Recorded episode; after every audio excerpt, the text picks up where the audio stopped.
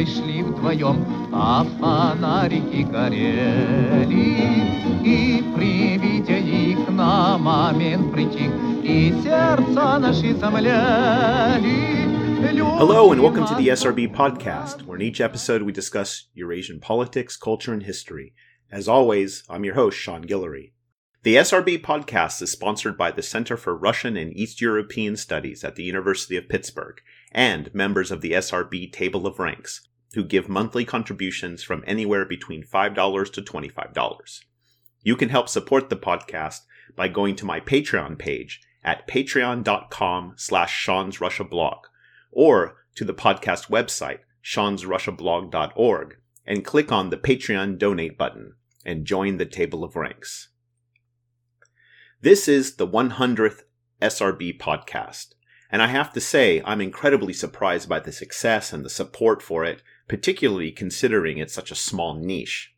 And by chance, this episode deals with a subject very close to my heart. Many of you might know that I wrote my dissertation on the Young Communist League, or the Komsomol, and its political culture in the 1920s.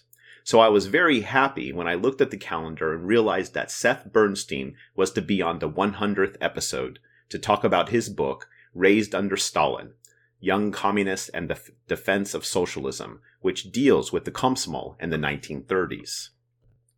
Seth Bernstein is an assistant professor at the Higher School of Economics in Moscow, where he specializes in the history of Soviet politics, culture, and society. He's the author of Raised Under Stalin Young Communists and the Defense of Socialism, published by Cornell University Press. And he's also the English translator of Alexander Vatlin's Agents of Terror Ordinary Men and Extraordinary Violence in Stalin's Secret Police, published by the University of Wisconsin Press. Here's Seth Bernstein. So, your book, Raised Under Stalin Young Communist and the Defense of Socialism, examines the Young Communist League in the 1930s and its place within the Stalinist system. So I thought we'd start by having you talk about why the history of young people is important for understanding this period of the 1930s. There are, are two main reasons. One is that youth had an enormous symbolism for the Soviet regime, for Stalin's uh, party state. This is the first generation, the one that was coming of age in the 1930s, that had either been born after the revolution or had never really known a Russian empire that was not run by uh, run by Soviet power. And in fact, many of them couldn't even remember a time before Stalin. So we're talking about a group that's in some ways a test of the successes and failures of the Soviet regime. Um, if this young group is turning out to be uh, pro-Soviet, is successful, is um, more intelligent than the previous generation, more able to fight in wars than the previous generation, then the Soviet regime is a success. So that's the one side of it. The other side is that youth are an enormous base of support for the Soviet regime. This comes from, this starts in the revolution and the Civil War, and this continues to be the case in the 1930s. Stalin's regime is very dependent on young people to do administration, to um, staff universities, to be students and uh, push forward Soviet knowledge, to work in factories as higher level specialists, and increasingly as the 1930s goes on, to be prospective soldiers in a, a war that seems inevitable.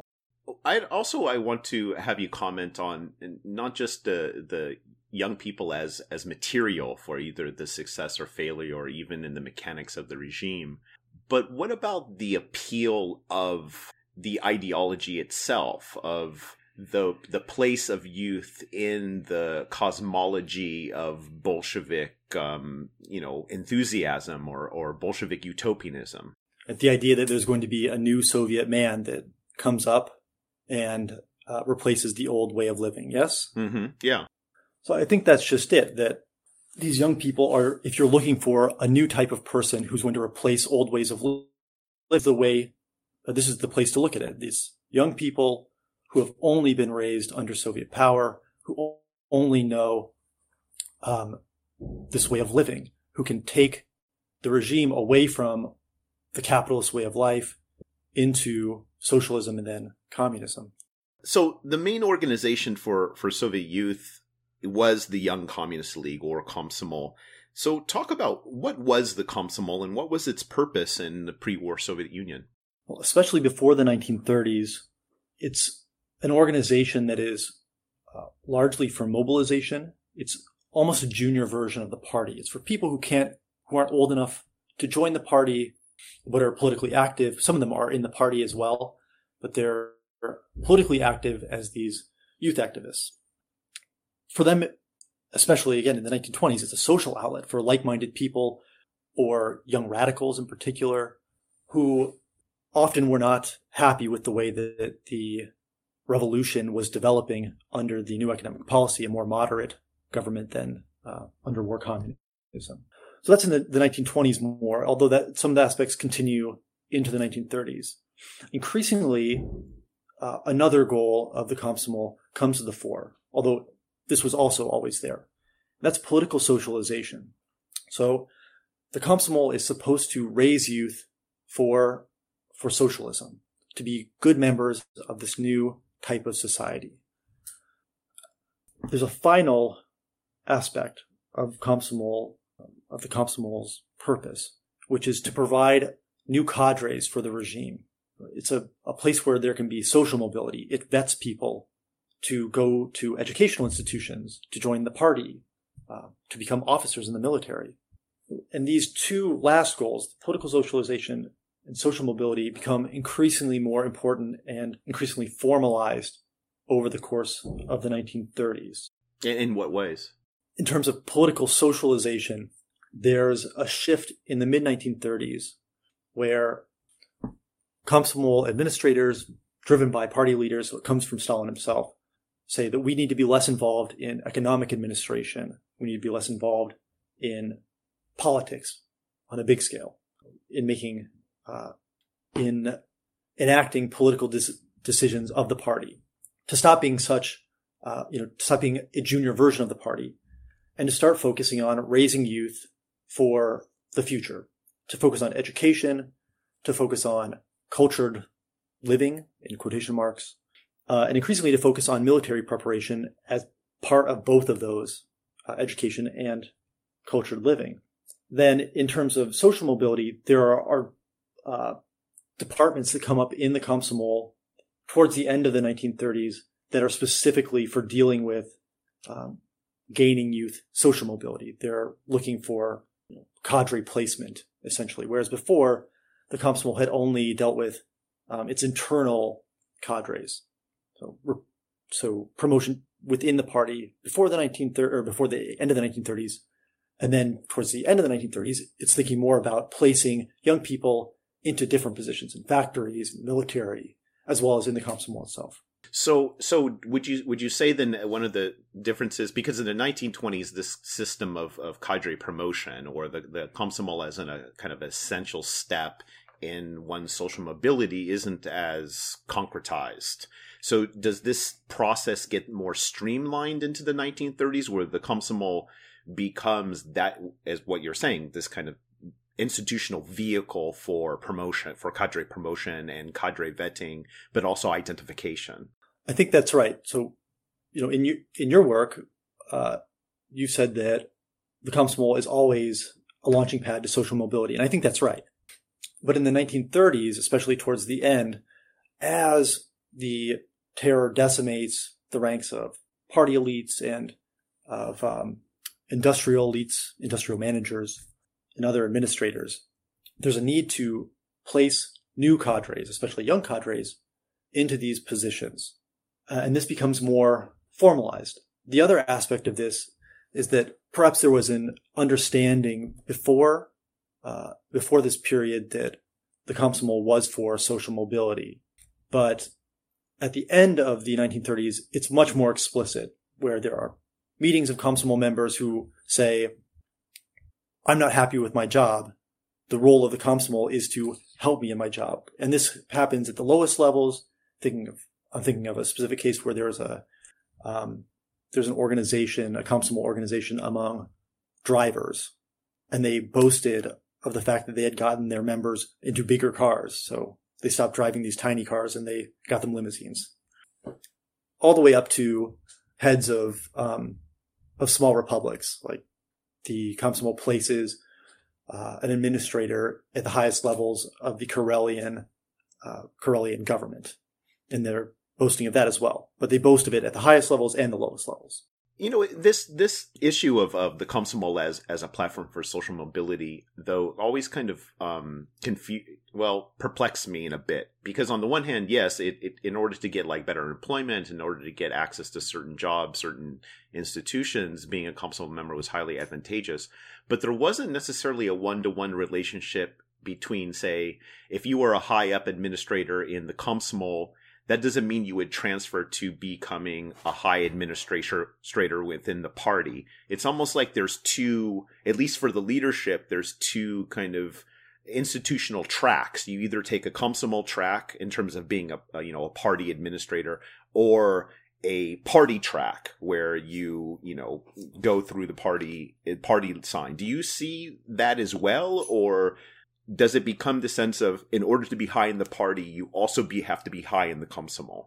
No, I think you're right to some extent that there are these two tracks that if you are aiming to be a high up Komsomol administrator, you know, you started as the head of a city organization in the Komsomol, and then you rose up and you became a provincial administrator, and then you might, you know, become a, a head of or part of the central committee. That's what happens with the high leadership of the Komsomol in the at the end of the 1930s.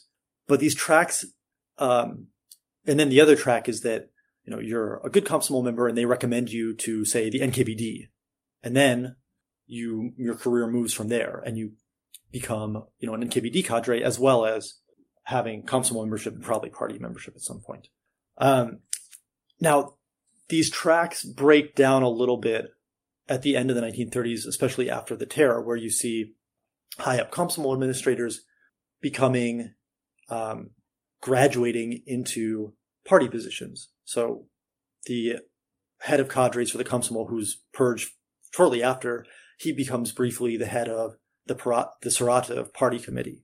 Um, and then at the end of the of the the period that I'm looking at, actually a little bit after, but in the 50s, uh, Mikhailov, the head of the Komsomol after uh, Alexander Kosarev is purged, he's the head of the Komsomol until 1938.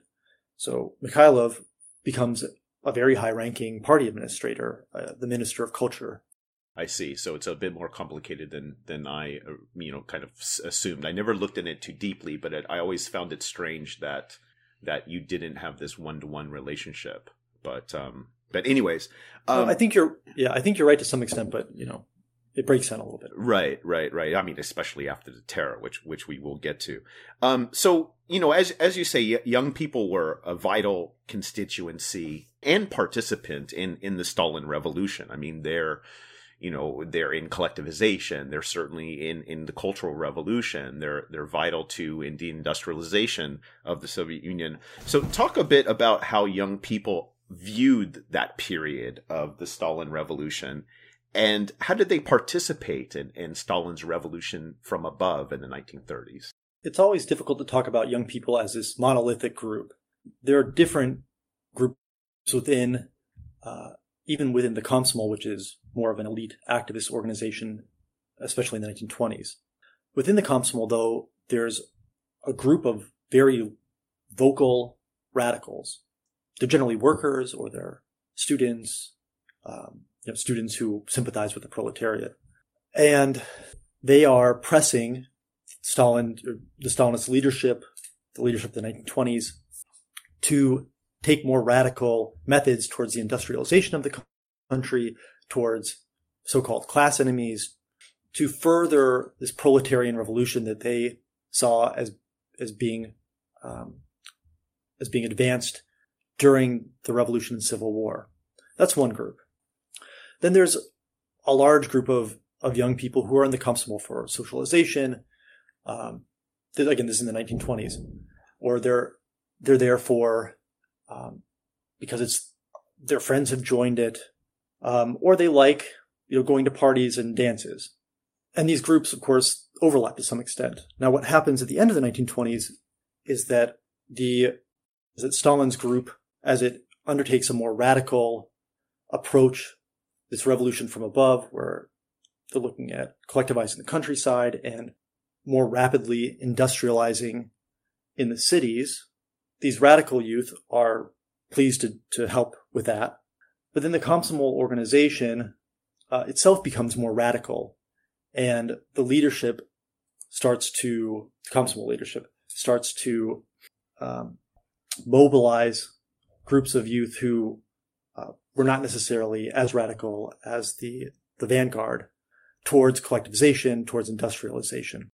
And and and how do how do they? I mean, what do, what do young people do in collectivization? I mean, how I mean, in terms of like what you've seen, or even in the Cultural Revolution, like what role do they play in that radical that radical period? I mean, are they uh, do they you know, for example, I mean, I, I, I always thought of it in this way. You're 17 years old, 18 years old, and, you know, the Komsomol organization is telling you, okay, go out and do X, you know, go collectivize this, this village, go into this village, and they meet all sorts of res- craziness and resistance, and there's fighting and there's killing.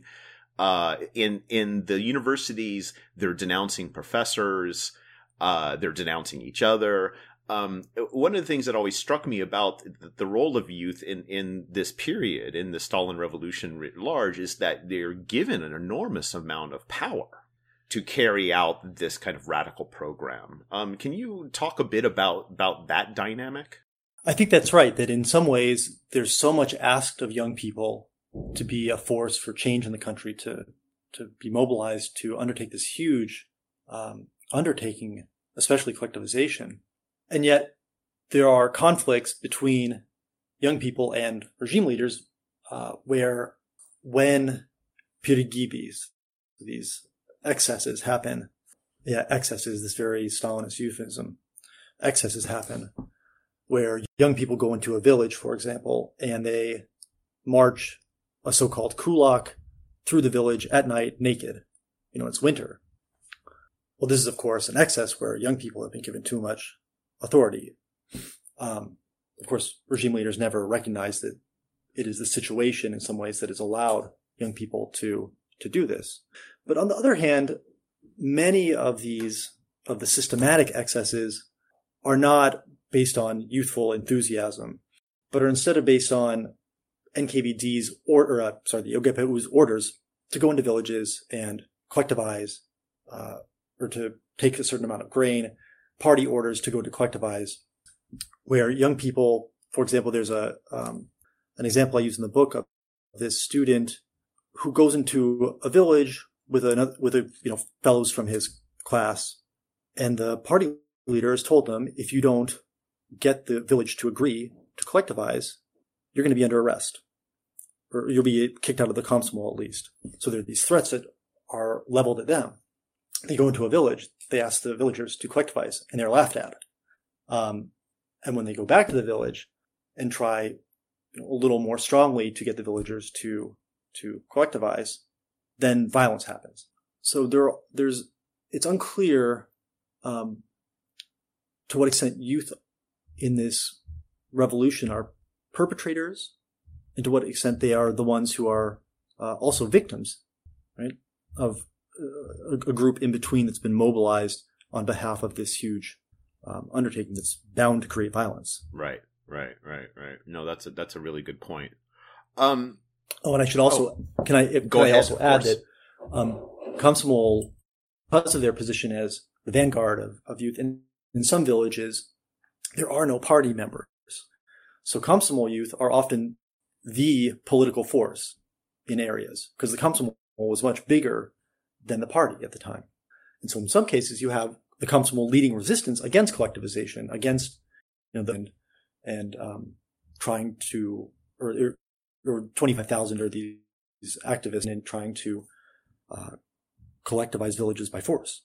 Yeah, this is a really important point that I think, I think a lot of people don't uh, know about, and that is for a lot of people in the Soviet uh, Union at, in the late 1920s into the early 1930s, in many respects, is particularly at the village level, that the Komsomol is the face of the regime, right? Because you just don't have enough party members. out there uh, where you have them, and you might have a few Komsomol members, and that yeah, they are the what people see as the representation of, of the Soviet regime.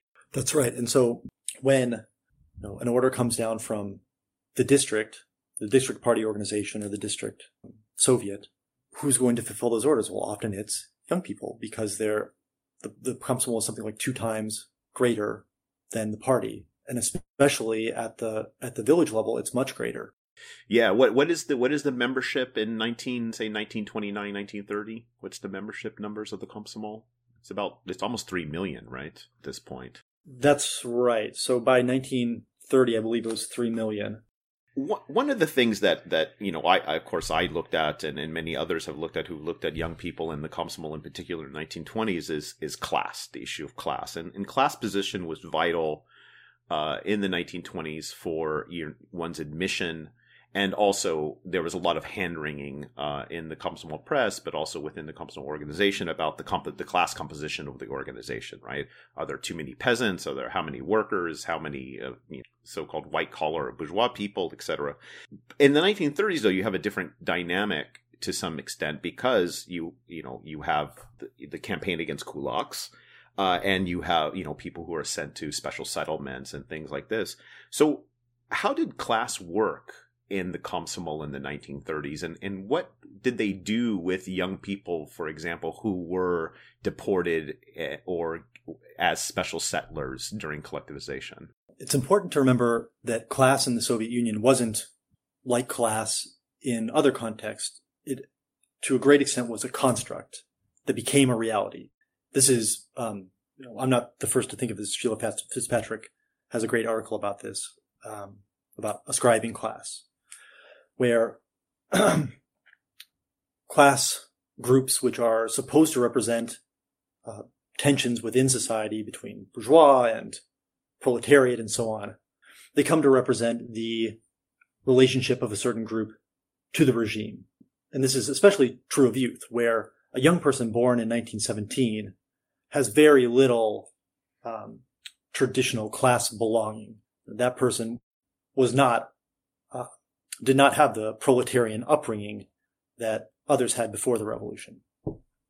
And in that sense, these person, these people are born into a certain class category. And yet these class categories have enormous impact in the Soviet Union of the 1920s and 1930s. It was much easier to join the Komsomol if you were from proletarian roots. So if your parents were proletarian or if you had been a, a child worker um, or a young worker before the revolution. Um, and conversely, it was much harder to get into the Komsomol if you were a class alien element. So if your parents had been from the nobility, or even if they were intellectuals, it was less, um, it was less possible for you to get into this group what happens in the 1930s is that when socialism is achieved, as Stalin says in 1934, so collectivization happens, um, industrialization largely happens in the first five-year plan in the early 19, late 1920s and early 1930s, and socialism is thus achieved. What this means is that the country is going to be cardinally, uh, is going to be totally different, and now it can normalize uh, its the, the class recruiting to the Komsomol. It doesn't matter so much what your social class was before the revolution or your parents' class was before the revolution, so much as what you are doing now. What this means is they put a much greater emphasis on education, on accomplishment, and less on a worker identity. Uh, this comes to uh, to aggravate a lot of people who still believe in the in the worker identity of of um, the Soviet Union and of the Komsomol in particular. So the Komsomol should be the preserve of the proletariat. Um, and yet the Komsomol becomes increasingly the preserve of, of educated people. Now, workers still can join, uh, and so can peasants. What, where class persists as a, as a bottleneck for admission to the Komsomol is, as you said, uh, or as you hinted at, these anti these are people like kulaks, supposed rich peasants, or really people who had opposed collectivization uh, and had been sent to special settlements their children bore the same stigma that they did, that the, the parents did. In 1935, Stalin makes a bold statement on this question um, that seemingly would remove the stigma. He says a son doesn't answer for his father uh, to a kulak, meaning that kulak should have the same rights to education, to join the komsomol, to um, join the army, for example. And yet, behind the closed doors of uh, this komsomol organization, there's a great deal of anxiety about whether class alien elements really should be in the komsomol do they do they come up with some sort of solution to this or there's just a, a, lot of back and forth as to you know opening the gates and closing the gates or do they take it on a more individual level? There's a gradual opening. Perhaps this is because of the ongoing mass operations where kulaks were specifically targeted in uh, mass operations 00447 uh, which was the biggest of these NKVD um, operations against against uh, various groups a great deal of apprehension about taking these people into the council would be accused of harboring an enemy, potentially. Once the terror ends, there's more willingness to accept these people. Uh, and in fact, there's a correspondence between the head of the Komsomol, Mikhailov, and Stalin, where Mikhailov's gathered many, many letters from, from local organizations where they just can't figure out what to do because no one at the top level is willing to take responsibility for this and risk being called an enemy. So Mikhailov, you know, somewhat bravely, although he hedges, writes to Stalin, I think we should let uh, kulaks, or, you know, the children of anti-Soviet elements, in on an individual basis to the Komsomol. Uh, and this is not because it's the right thing to do or because the Stalin constitution uh, that was introduced in 1936 allows all people the same civic rights, but really because these people are going to be to us if we don't let them participate and if we don't monitor them. So there's a chance that they'll become more and more anti-Soviet outside of our influence. And Stalin uh, agrees with this heartily. So um, they begin to take small numbers of of these um, so-called anti-Soviet elements with the idea of, of uh, rehabilitating them to some extent. Yeah, let's let's talk about the terror because um, virtually, you know, all Soviet institutions, uh, like, or I should say, like virtually all Soviet institutions, the Komsomol too was a target during the terror of 1937-38. Um, and and to my knowledge, I think, and you can confirm this or not, I, there hasn't been a lot of work on you know looking specifically at the the, the terror in the Komsomol, at least until until you're you dealing with it. So talk about um, you, but it's interesting because you describe the terror uh, in within the Komsomol as a moral panic. Um, what do you mean by that? Let me start by talking about the terror in the Komsomol more broadly.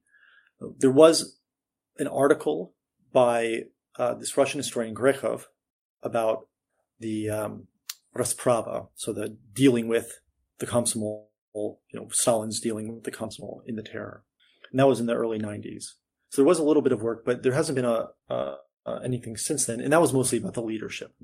And in some ways, as you say, the Komsomol resembles many other groups. There's a Komsomol administrator named Yakov Giro, who, as the terror just starts to unfold in 19, at the end of 1936 and the beginning of 1937, and some Komsomol administrators are arrested alongside their patrons in provincial party organizations Gero says, you know, I wonder what will happen next if the person that I recommended to another party administrator is arrested. Won't I be arrested then?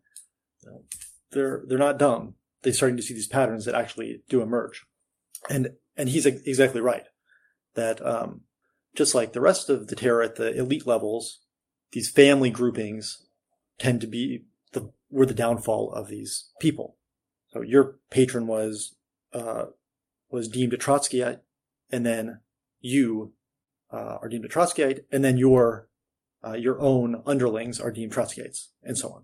Um, now, how the Komsomol differs is that the terror takes on a certain narrative that I described as a moral panic, or as being part of this moral panic. Here, elite Komsomol leaders are accused of being Trotskyite degenerates, meaning that um, they were Trotskyists to start with. They were something to undermine the regime on behalf of this uh, broad Trotskyist conspiracy against Stalin's Stalinist power, but also that they, their specific method of undermining the regime was degeneracy. This is, above all, by getting young people drunk and turning them into, um, you know, alcoholics. It seems, and this narrative travels pretty well. It goes down to from um, the top levels at this purge plenum that happens in July 1937, or uh, July and August 1937 is when these people are purged. Uh, then there are small level local local uh, conferences and plenums where this narrative is spread and where these under youth secretaries are are purged as well. And then if you look at the local level, you see disciplinary meetings with Komsomol youth where someone is accused of impregnating his girlfriend and forcing her to get an abortion. Right. For right. example. A standard trope from the 20s, too.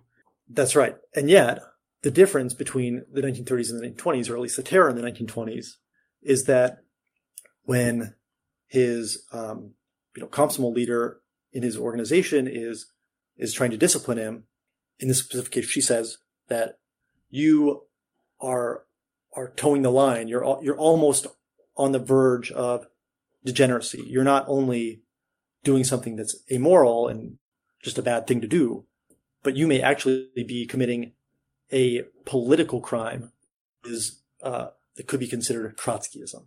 Ah, I see. So it becomes it takes on this more. It's it I, to, to speak about the difference, say from the 1920s, if I understand you correctly, is that in the 1920s when you would be expelled from the Komsomol for something like this, you were just seen kind of as a, you know, a corrupt, morally corrupt, bad person. Whereas in, during the terror, it's not just that you are a morally bad, corrupt person, but you are now committing, it's a political act. It, ha- it has a stronger political right. connotation. Um, so, so how did they go about, oh, no, go ahead. Do you want to say something about that? Just to, to shift to the moral panic part of it that this is not a moral panic in the classic Stanley Cohen sense, right?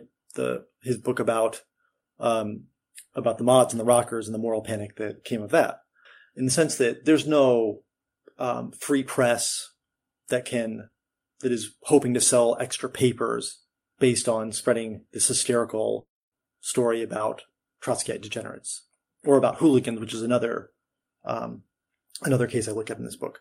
Uh, instead, it's spread from above. This is a narrative that's written from above. In fact, Zhdanov uh, insists on it being part of the, the, narrative. And yet, you can see real panic at the local levels um, that their young people are going to turn into de- degenerates. So there are elements of, of the moral panic working uh, even as you don't have the um, the classic classic prerequisites for for a moral panic in the Stanley Cohen sense talk a bit about the mechanics of this because are they doing, say, mass purges or are they doing purges on an individual level? I mean, and, and, and if you do you have any scope of the numbers of, of expulsions and if it also goes along with arrests as well? My impression is that they're doing purges on the individual level, meaning that in every organization, you have, you know, five people that you know belong to certain groups where, you know, you may know that they, their parents have been arrested. And that is a sure, a sure way to know that they are enemies as well. And they should be, or at least you may suspect they're enemies and that they should not, not be in the Komsomol. Um, now there are, insofar as it's a mass purge, if there are people who have already been arrested, you just take them off the rolls, right? It's a kind of up down vote that much. Where it becomes more, uh, more tricky is if people where you're unsure if they are an enemy or not, and they have a, a day in court essentially, where they have to say why they aren't an enemy, and uh, and the people who think they are have to say why they are. And everyone gets to to to state their opinion if they want to. Now, in terms of numbers, uh, in 1937, you can see how the terror really gains uh, accelerates in 1937 because in the first half there were 35,000 young people expelled from the Komsomol out of a population of about 4 million. Now in the last half of the 19 of 1937, 100,000 young people are expelled. So it really gains um, uh, gains momentum in the second half of that year. Now, in terms of arrests, uh, what's interesting, and this feeds into my idea about the moral panic, is that there are far fewer people arrested of this group than in the party. So when party administrators are are expelled, they're much more likely to be arrested. Uh, in the party, about 100,000 people, according to the statistics I've seen, were arrested for 1936 to 1938. In the Komsomol, it was about 15,000. And the expulsion numbers are pretty similar. The Komsomol actually may have a little bit more, you know, greater numbers of expulsion because the Komsomol was always a bigger organization. Well, let's also talk about though the, the leadership of the Komsomol and how the terror affected affected it. Uh, because Alexander Kosarev, who is who ran the Komsomol from 1928 to 38, uh, was arrested and shot. Uh, the former leader of the Komsomol, Nikolai Chaplin, who I think was a uh, obkom secretary at the time, and other uh, former leaders of the Komsomol were also arrested and shot. Um, but what what led to Kosarev's fall in 1938, and, and what did it mean for the, the internal politics of, of the Komsomol organization moving forward? Kosarev is an, an interesting figure because he's he's one of the more dynamic. Um, he's, he's arguably the star of the book alongside uh, Nina Kosterina, and he starts as this worker. He was actually he's one of the last child workers. He was a factory worker before the revolution happened, and then he comes up in the Komsomol organization, and in fact is a soldier during the, the Civil War. Uh, then he's this radical worker. He's quite um, quite pro-proletarian, and he's one of the leading figures in the um, in pushing for cultural revolution and pushing for a more radical solution to the economic problems in the country during the new economic policy.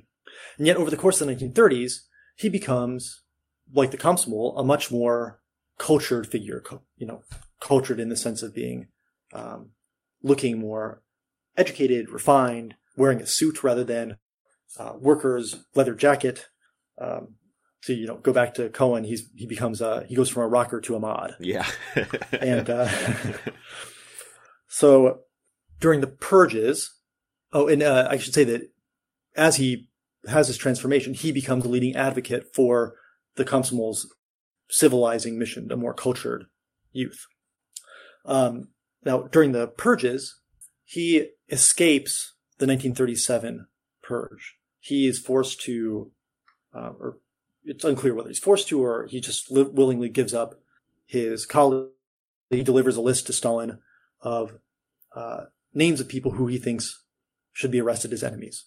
Um, and he spends the rest of the year trying to defend himself. He has to deliver a speech. I, have only seen it in um, outline form. I don't think it exists, but, uh, but, you know, I looked all over the archives for it because it's fascinating. But it's called "My Drinking Bouts," and it's just a list of people. So it's clearly, you know, it's probably the greatest speech in the world. It's you know a bunch of drinking stories, right? um, but this is a guy who has a history of, of quote unquote degeneracy. Now, at this point, uh, or a little bit after, I think in September 1937 is the date when the NKVD starts gathering a dossier on him. Um, and over the course of the year, he has to defend attacks. Uh, the big mistake he makes, or at least this is the, the start of the trial against him, the purge against him, is that he, Olga Mishakova, a Komsomol worker, you know, pretty high level in the central committee of the Komsomol, to resign. Mishakova has been a big uh, advocate of purging more and more people. She goes to some ethnic republics in the Soviet Union and demands that their leadership in the Komsomol and then in the party um, be purged and arrested. And once she's uh, removed from the, the Komsomol, there's a, a shift in the politics of, of terror at the beginning of 1938, where um, the Central Committee and the party tries to put the brakes on it. And all of a sudden, Mishakova has become this over-insurer, someone who is denouncing people to save her own skin or to, you know, try to advance in the party and the Komsomol. So she gets removed, but she continues to denounce people, including Kosarev. Now, uh, in the fall of 1938, this this case is taken up with the Party Control Commission uh, and Matvei Shkiriatov, who be, starts to investigate Kosarev's dealings. People start to denounce him secretly, um, and he's forced to announce a special plenum in November 1938, uh, where the the main item of the agenda is Mishakova. So this is the the main reason that he ends up getting purged is that Mishakova supposedly was mistreated. Um, has been lax in his dealings with the terror, but then they bring other charges against him. So his chief, you know, his right hand man, or one of them, was uh, this guy named Gorshenin. He was the head of the Komsomol's military department.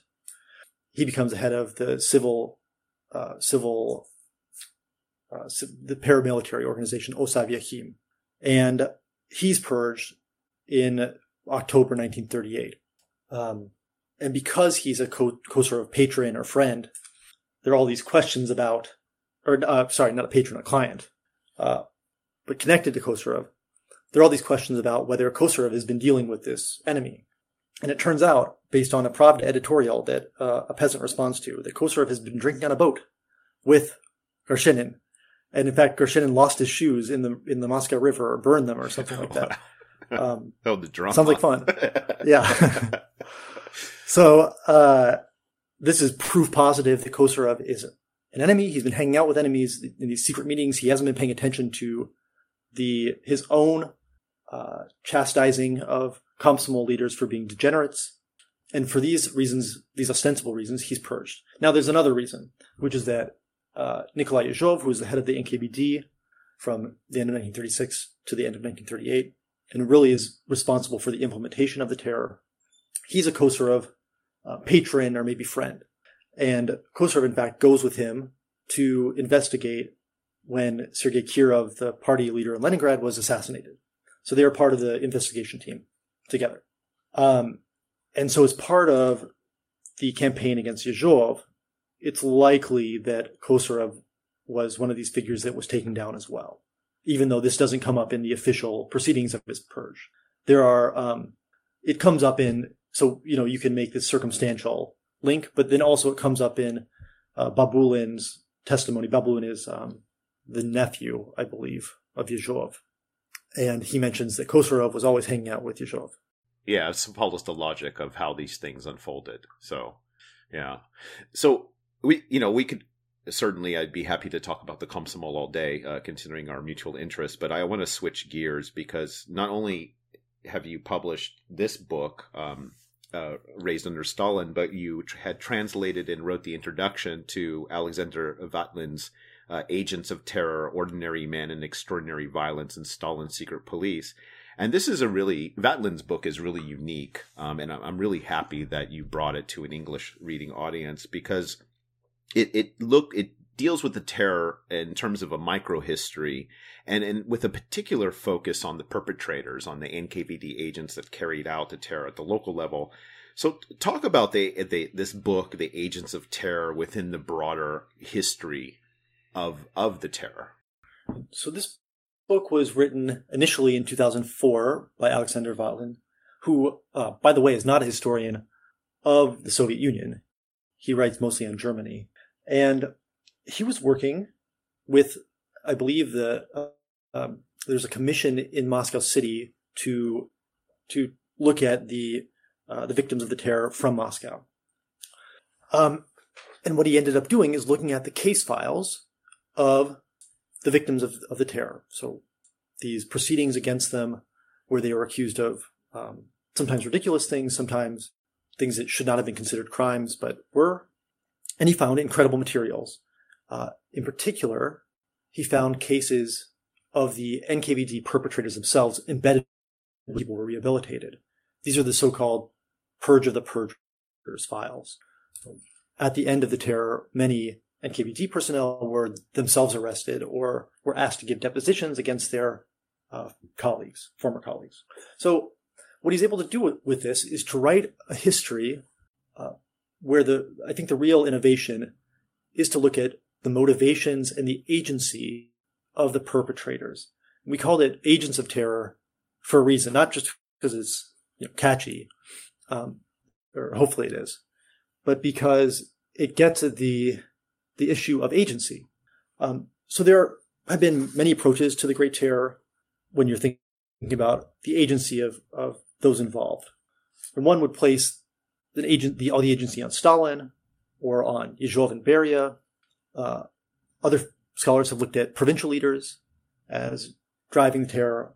And then some have looked at um, denunciations by ordinary people and the role of social dynamics in the terror.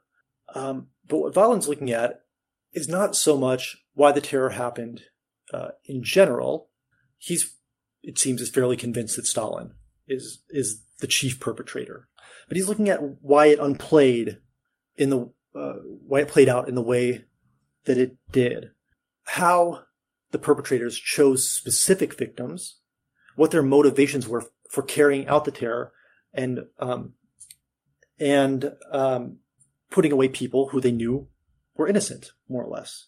Um, and I've tried to draw parallels in the, the introduction that I wrote for it to the broader literature on Nazi Germany, for example. And this is in the subtitle to Ordinary Men. So I'm thinking of Christopher.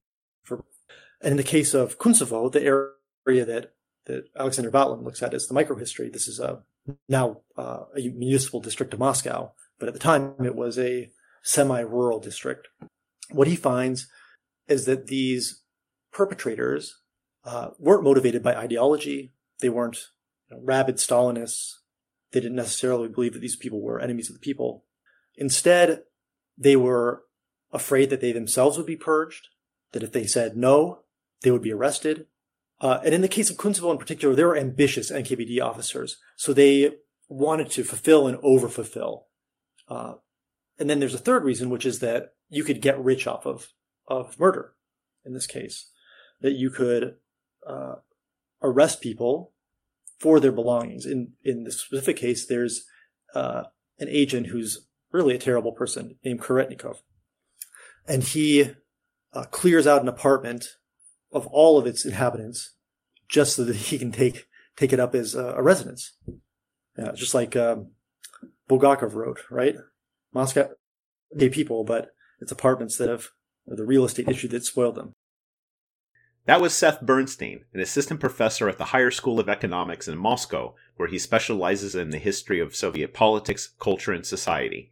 He's the author of Raised Under Stalin Young Communists and the Defense of Socialism, published by Cornell University Press, and the English translator of Alexander Vatlin's Agents of Terror Ordinary Men and Extraordinary Violence in Stalin's Secret Police, published by the University of Wisconsin Press. I'm your host, Sean Guillory, and this is the SRB Podcast. The SRB Podcast is sponsored by the Center for Russian and East European Studies at the University of Pittsburgh and the listeners like you. If you enjoy this podcast and want to help support it, please take a moment to share it on Facebook and Twitter, like my Facebook page, Sean's Russia blog, write a review, or recommend the show to your friends. The SRB podcast comes cheap, but it's not free to make. You can help support it by joining the table of ranks at seansrussiablog.org. Thanks to all my high excellencies, high wellborns, and noblestnesses for your continued patronage. There's no way I could have gotten to 100 episodes without you. And you can find past shows on iTunes and SoundCloud, or you can download them directly from seansrussiablog.org as well. Until next time, bye.